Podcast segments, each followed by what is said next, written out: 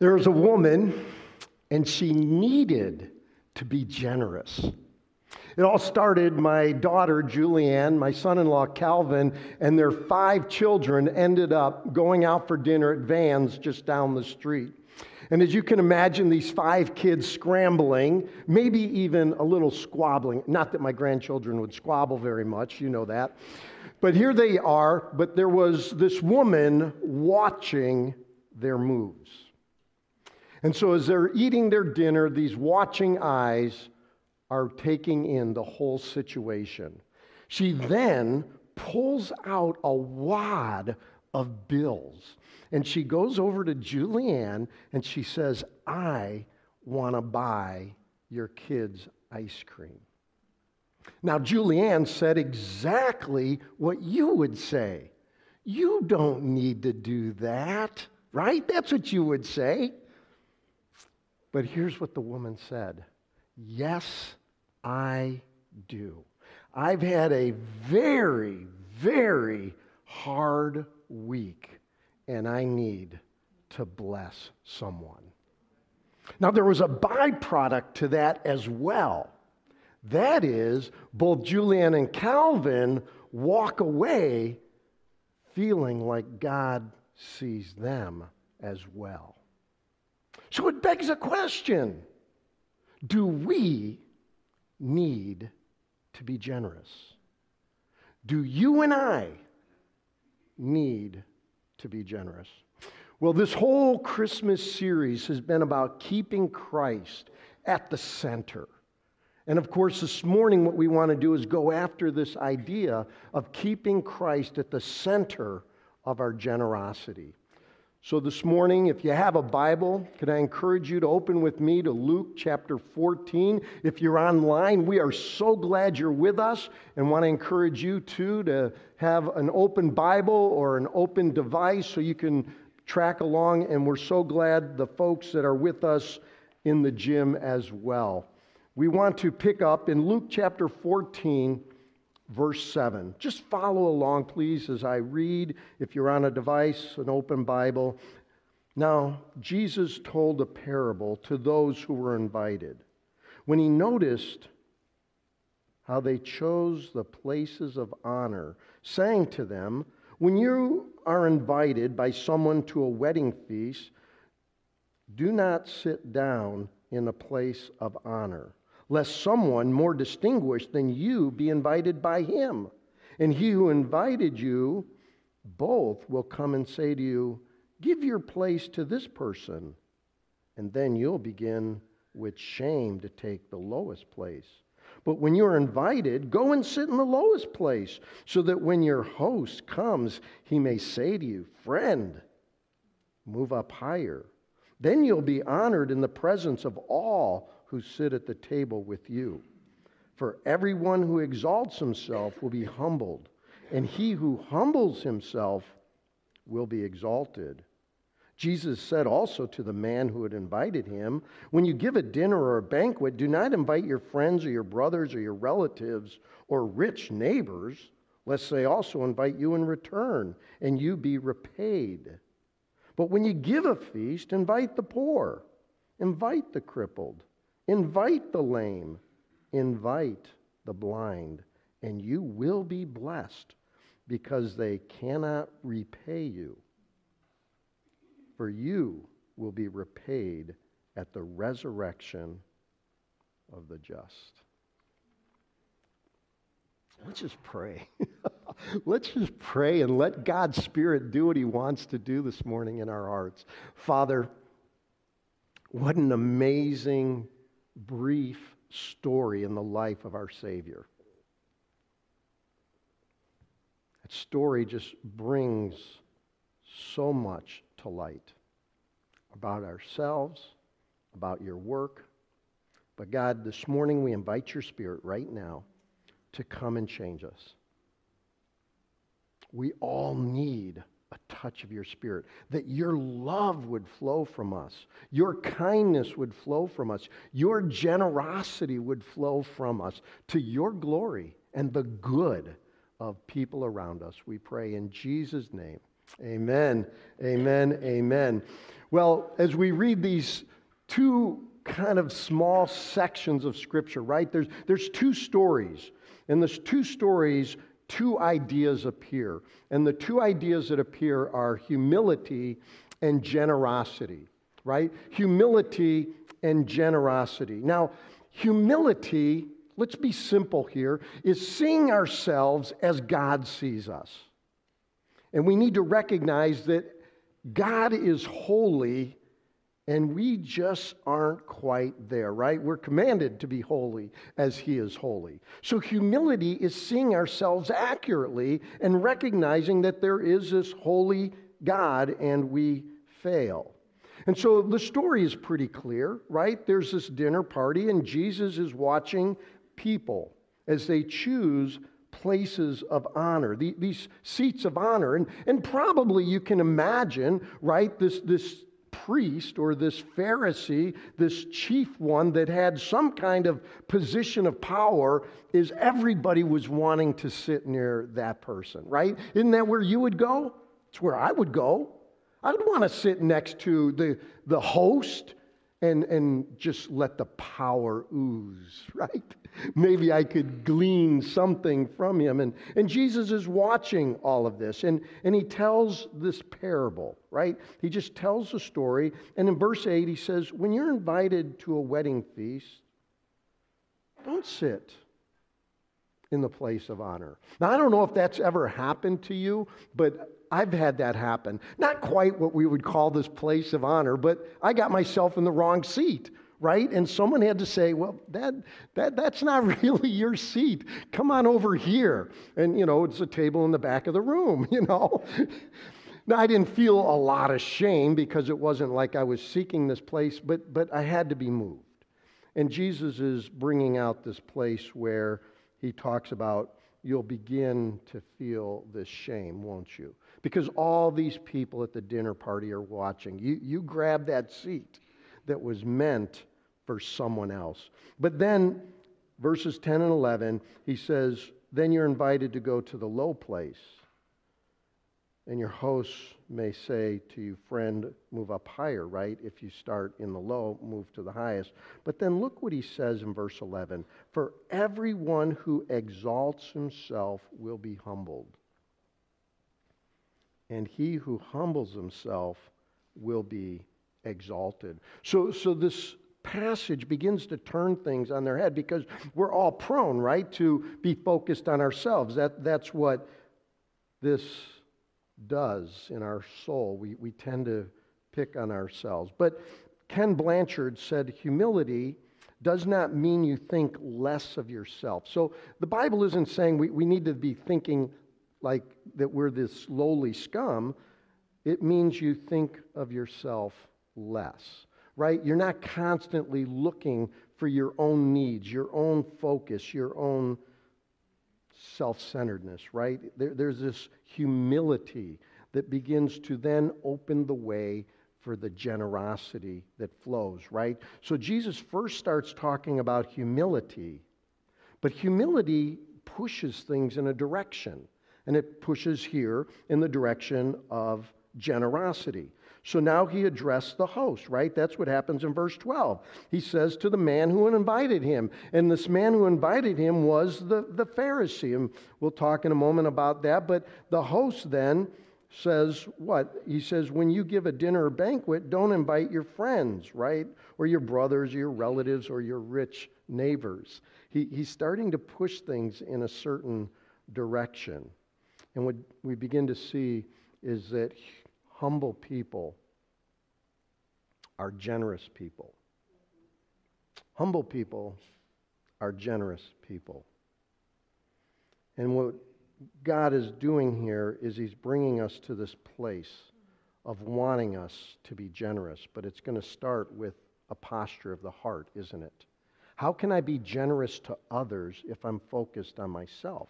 Right? So Jesus is pushing us to, to look outside. And then if you just notice, I'm, I'm sure you grabbed this already, and I tried to emphasize it in the reading, is the word repaid.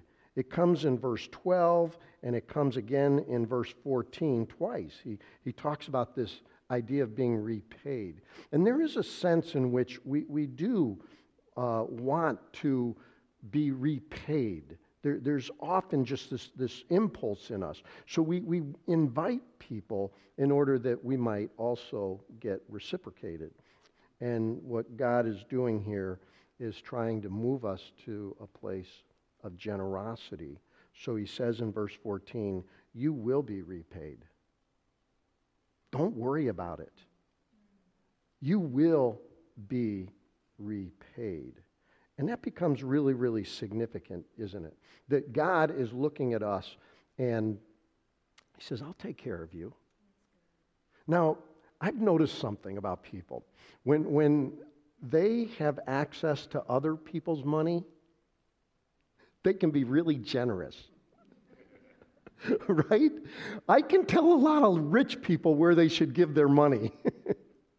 or I notice, like, when people spend other people's money, they're, they're just, well, let's go that extra distance, right? Well, we are spending someone else's money, aren't we? Because God has entrusted us with His money. We are to steward it. And, and God is saying, go ahead and be generous. I'll take care of you. And so we could never outgive God. And, and so this, this passage pushes us into this place. But it starts really with God. In Psalm 145, verse 9, it says this The Lord is good to all, and his mercy is over all that he has made. You, speaking directly to the Lord, open your hand. You satisfy the desire of every living thing. The Lord is righteous in all his ways and kind in all his works. Now, think about this. The Lord is good to all. Do you know what he's saying there? He's saying that it doesn't matter whether you love him or whether you have rebelled against him. He's good to all. He doesn't care whether you're a Buddhist or a Muslim or a Hindu or an atheist. He is good to all. That's what God is. He's just this good, good father that loves to bless people. And he goes on, he says, He opens his hand. What a posture of generosity, right? What, what, a, what a, a expression. Now, you do know God does not have hands, right? So when it says this in Psalm 145 that God's hands are open, it's a poetic way to say that God is so, so generous. And because we are made in his image, because he is the creator that is generous, he wants us to be like him. So we should be generous as well because we are made in his image. There's an organization, I think it's called Generous Giving, but they ask this question What would life be like if you would give without obligation? If you would share without hesitation and live with the generosity of Jesus? What would life be like? Can you imagine the change if that was the case? So God is calling us to be like Him. Now, when we think about rewards, remember what it says in 1 Corinthians chapter 3. Paul wrote this in chapter 3 of 1 Corinthians. He said in verse 11, For no one can lay a foundation other than that which is laid, which is Jesus Christ. Now, if anyone builds on the foundation with gold or silver or precious stones, wood, hay, or straw, each one's work will become manifest when? For the day will disclose it. The exact same thing of what Jesus was saying in the day of judgment, because it will be revealed by fire, and the fire will test what sort of work each one has done. If the work that anyone has built on the foundation survives, he will receive a reward. So, where we're getting pushed is that we need to live by faith, because whatever is done by faith is going to be the gold, he says, or to be precious stones or silver, but whatever is not done by faith will be wood, hay, and straw, and it will burn.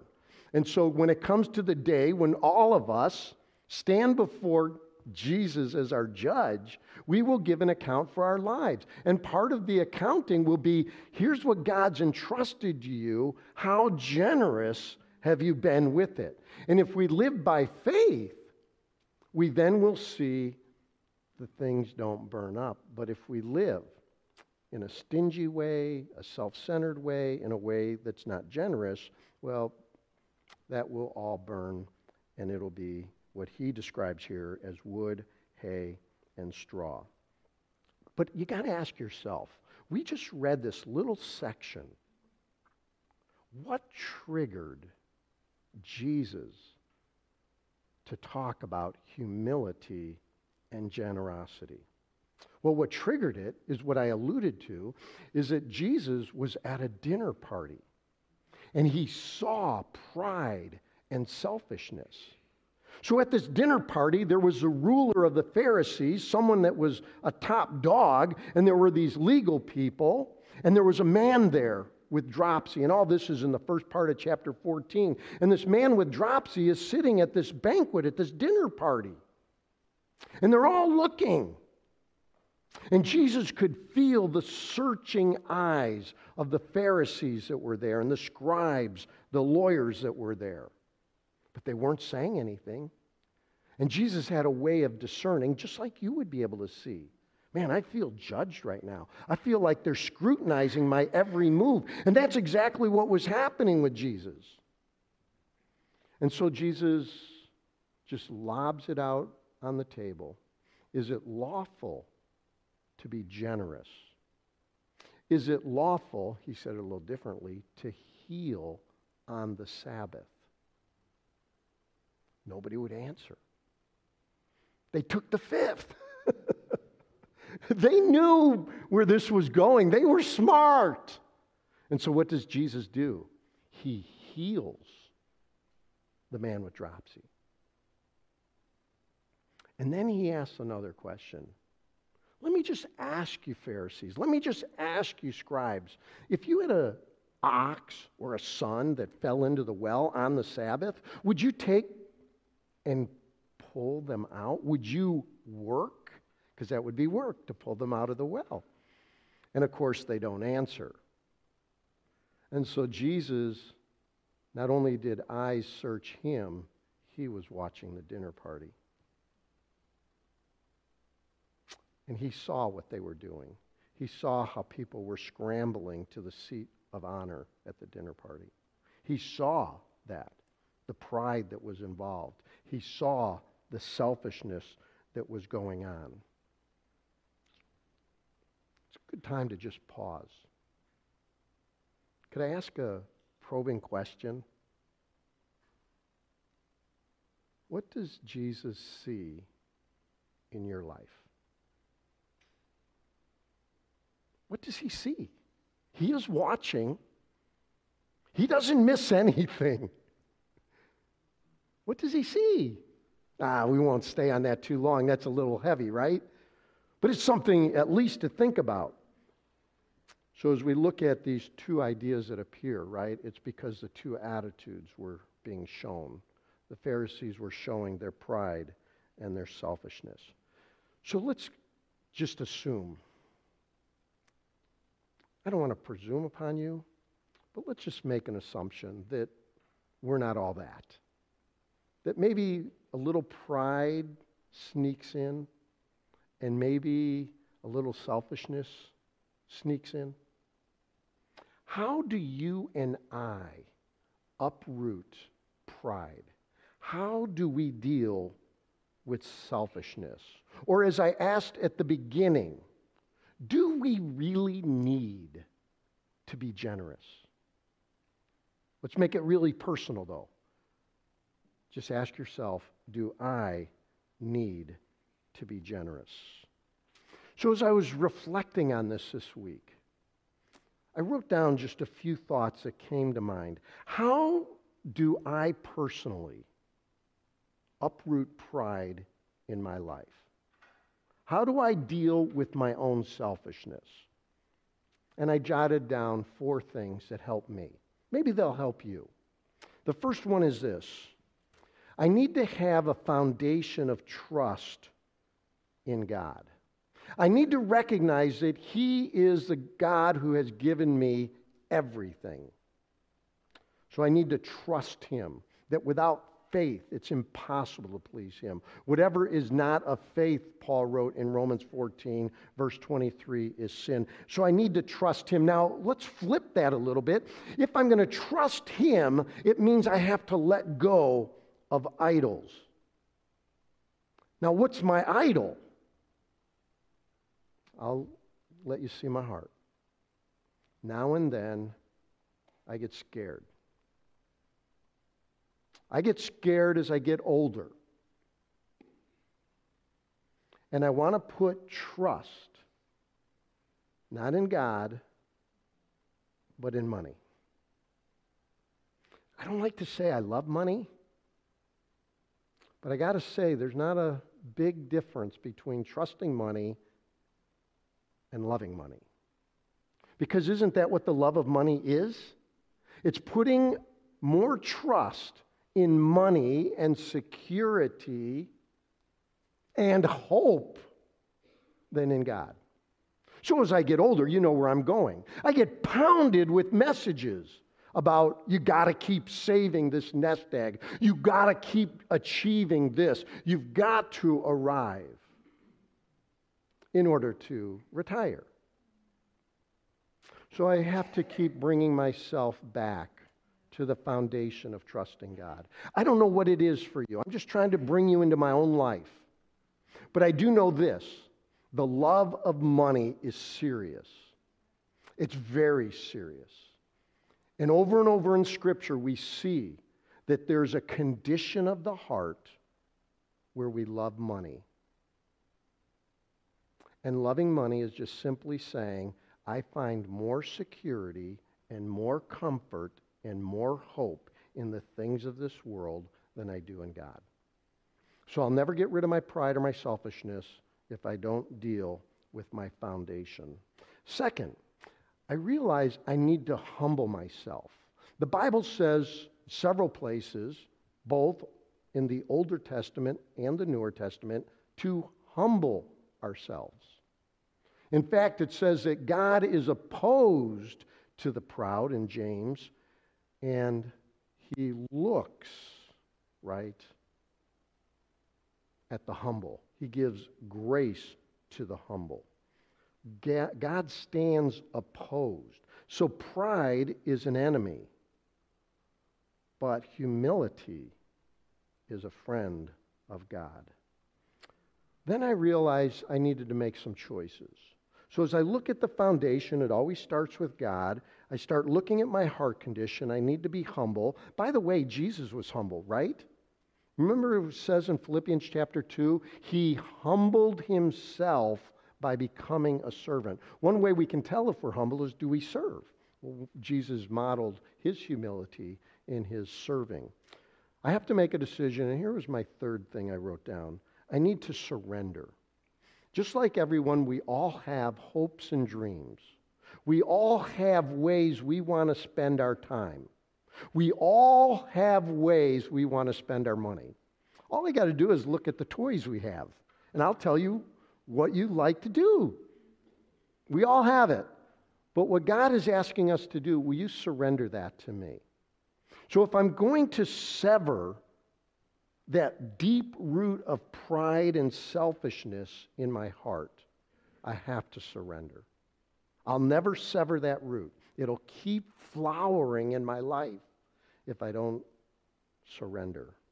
And then finally, I wrote down this listening to the Spirit, right? Because it's by faith. God has things. So that woman in the restaurant, that woman in the restaurant, I think, was moved by the Spirit to say, no, I need to do this. I need to do this. I've had a very hard week. So we need to walk in the power of the Spirit. We always have to walk in the power of the Spirit. So now let me give you some very clear action points, right? Because that's what this whole series is about. And I'm going to tell you, rich people, how to be generous with your money. No, actually, it's not just about money, is it? It's about a heart attitude of generosity. So here's a couple things I wrote down. Give something away. This week, just, just right now, in, in, in a kind of a prayerful place, think about something you could give away. And I'm not talking about just money. Maybe you say, you know, I really don't have a lot of money to give, but you know what you do have? If you're breathing, I'm not sure everyone's breathing right now, but if you're breathing, you're alive, and you could maybe give someone time. You know how you give someone time? Maybe you call them. Maybe you say, hey, could we grab coffee together? Hey, maybe we could go do something together. Maybe that's where you could be generous. You've been a little stingy on time, and, and maybe the Spirit is leading you to be generous with your time. Maybe you do have to give some money away. Then that pressed me into the second one. Maybe the story that I told at the beginning, you need to give some money away to someone who can't bless you back, right? Who, who, who can just receive encouragement and love. Now, I want to de- do something. I want to give you a deeply theological word. It's giddy. Could you do something that would make you giddy this week? You know what I'm talking about. I'm talking about going through a Starbucks drive through and saying, you know what, I want to pay for the order behind me. And I'm going to take care of it all. Now, you don't know what it is until they tell you. You say, I want to take care of it. You take a step of faith. You say, I want to just bless someone. Or you're going through a grocery line and you say, hey, you know, I want to take care of the, this lady's groceries or this man's groceries and you walk away just a little giddy, just kind of wondering, what are they thinking? Who would do such a thing? You don't know how it's going to be received or what God's going to do with it, but you could just bless people with your generosity. Now, I know you came, as we started talking about generosity, you would expect me to say what I just said, wouldn't you? You came just kind of thinking, yeah, he's going to say something like this. Let me go a little deeper. Are you ready to go just a little deeper with generosity? I wrote this down. Do you need to do something for someone who hurt you? There's something about the Christmas season that brings out pain. Maybe it's the broken family. Maybe it's the mom who betrayed you or the dad who just walked out of your life and, and you're just wounded. As we walk in humility and it moves us to generosity, I want you to hear Jesus' words. And he said, Love your enemies. Is there someone that's hurt you that you just need to bless? No strings attached. No strings. You're just going to bless someone that has wounded you, that you've really wanted to avoid. But maybe right now the Spirit of God is saying, you know what? You need to reach out to them. You need to show them some love. Let me give you one final one. Just an act of generosity that's going a little deeper. Is there someone you need to forgive? Boy, what a move of generosity. To forgive someone that has really hurt you deeply. Now, Jesus was doing all of this, and he had already taught the Pharisees about compassion and kindness. And God wants you and me to walk in kindness and compassion, in humility and generosity. He's such a good father. He's such a good, good father. And he has filled you and me with the Spirit so that we could do good this Christmas. So if we want to keep Christ at the center, if we want to really keep Christ at the center, we need to live generous lives. Let's pray. Father, you are so good. And you bless people. You pour out blessings, whether they walk with you or turn against you. You, you just love them and you're drawing them to yourselves. You're saying you're, you you've been bought with a price, and, and God, you are wanting to do so much through your Son, Jesus Christ. God, we, we draw upon your power. Help everyone here right now. In fact, can we just pause? I want you to ask the Spirit of God. Right now, ask the Spirit of God. This is laying the foundation, right? God is good. Who does God want you to bless this week? Besides for me. No, just kidding. Who does God want you to bless? Let me say it a little differently. Who does he want you to be generous towards? He's going to speak a name into your mind. He's going to bring someone to heart right now. I believe that. I believe the Spirit is drawing. And I, I, I want to pause too. If you're here this morning and you're hurt and you're wounded and you're struggling to get through it, Kathy and I want to pray for you this morning. We want to anoint you with oil at the end of the service. We'll be down front. We want to pray for you. Pastor Brad is here and Emily are here. We want to pray for you. If you're here and you're struggling to get past that hurt, God is wanting to do something amazing in your heart. He doesn't want you to be in bondage. He wants to release you to be generous. Father, whatever you want to do, we ask you to bring to mind people, maybe an activity. Maybe you really are calling someone here to pay for that coffee, to pay for those groceries, to bring a dish to someone's house unexpectedly. Whatever it is, lay it on their heart right now. And God, if there's someone that they need to bless, be generous towards, give that name. Please, Father, to your glory. This isn't about us, it's about your kingdom, about your glory. And then, God, if someone needs to forgive, would you give them the strength to do that? Just as the Lord taught us to pray. Forgive us our trespasses as we forgive those who trespass against us. Help us in this, God. And then, God, if there's someone here this morning that needs prayer, maybe just a prayer to come back to you. They've built a wall and it's time. Would you stir hearts for that as well? You are so good, God. You are so good. And we know you're at work. We just commit all of this to you in Jesus' name. Amen.